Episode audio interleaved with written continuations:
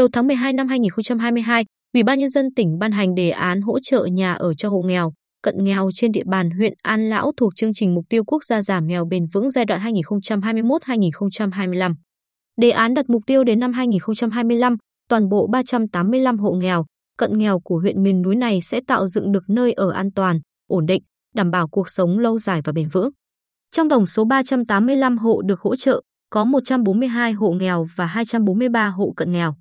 Tiến độ thực hiện, năm 2022 thực hiện bình xét, lập danh sách số hộ được hỗ trợ, năm 2023 hỗ trợ 150 hộ, năm 2024 hỗ trợ 150 hộ tiếp theo, năm 2025 hỗ trợ 85 hộ còn lại. Thông tin toàn bộ 60 hộ nghèo và 19 hộ cận nghèo của xã An Tân được xét hỗ trợ kinh phí xây, sửa nhà ở đã làm Chủ tịch Ủy ban Nhân dân xã Lê Phước Lưu hết sức phấn khởi. Ông Lưu cho hay, đa phần số hộ được xét cấp hỗ trợ có nhà xây lâu năm, nay đã xuống cấp nghiêm trọng, trong đó có một số căn được xây từ nguồn hỗ trợ xây dựng nhà ở giai đoạn trước. Chủ nhân của những căn nhà này thuộc hai nhóm, đối tượng bảo trợ xã hội và hộ nghèo do mất sức lao động, không có đất canh tác.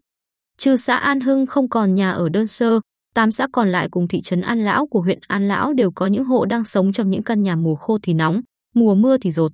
Theo kết quả khảo sát của Sở Xây dựng, các hộ nghèo đang gặp khó khăn về nhà ở trên địa bàn huyện An Lão, đặc biệt là số hộ ở xã vùng sâu. Vùng xa hầu hết nhà ở là dạng nhà sàn có diện tích dưới 30 m2, làm bằng vật liệu thô sơ, sẵn có tại chỗ như đất, chanh, tre, nứa, lá hay gỗ kết hợp đất. Sử dụng những loại vật liệu như vậy khiến cho căn nhà có tuổi thọ không quá 5 năm, kết cấu không đồng bộ nên rất nhanh hư hỏng, xuống cấp. Chưa kể, do diễn biến thời tiết bất thường, một số xã như An Vinh, An Dũng, An Toàn xảy ra lốc xoáy và gió giật mạnh, làm tốc mái nhiều nhà ở, đặc biệt là nhà ở tạm bợ của người nghèo. Phân tích thực tế như thế để thấy đề án hỗ trợ nhà ở cho hộ nghèo. Cận nghèo trên địa bàn huyện An Lão thuộc chương trình mục tiêu quốc gia giảm nghèo bền vững giai đoạn 2021-2025 được tỉnh triển khai có ý nghĩa nhường nào đối với sự an cư, ổn định chỗ ở cho người nghèo của huyện nghèo duy nhất tỉnh. Đề án yêu cầu sau khi được hỗ trợ xây mới hoặc sửa chữa, nhà ở phải đảm bảo diện tích sử dụng tối thiểu 30 m2, đảm bảo ba cứng nền móng cứng, không tường cứng và mái cứng và tuổi thọ căn nhà từ 20 năm trở lên. Các bộ phận nền móng, khung tường và mái của căn nhà phải được làm từ các loại vật liệu có chất lượng tốt, không được làm từ các loại vật liệu tạm, mau hỏng, dễ cháy. Theo ông Nguyễn Văn Tạng, trưởng phòng kinh tế hạ tầng huyện An Lão, nền móng cứng là nền móng nhà làm bằng các loại vật liệu như vữa xi măng, cát, bê tông, bê tông cốt thép, gạch lát, gỗ.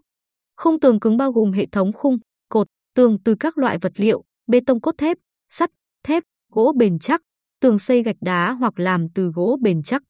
Còn mái cứng gồm hệ thống đỡ mái và mái lợp có thể làm từ các loại vật liệu như bê tông cốt thép, sắt, thép, gỗ bền chắc. Ông Tặng thông tin, do tình hình trượt giá, tỉnh đang trình các bộ, ngành liên quan mức hỗ trợ mới là 60 triệu đồng xây mới và 30 triệu đồng sửa chữa, cao hơn mức cũ đã được áp dụng trong giai đoạn trước tương ứng là 40 triệu đồng 20 triệu đồng.